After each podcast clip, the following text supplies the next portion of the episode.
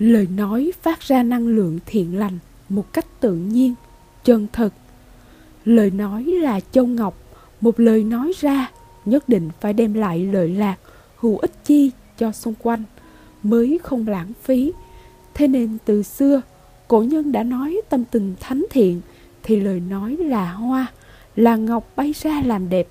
đem lại lợi lạc cho đời.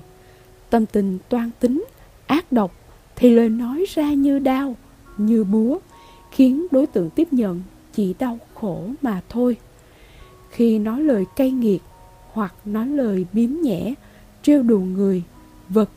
khinh mạng kẻ khác, làm kẻ ấy đau khổ, buồn phiền,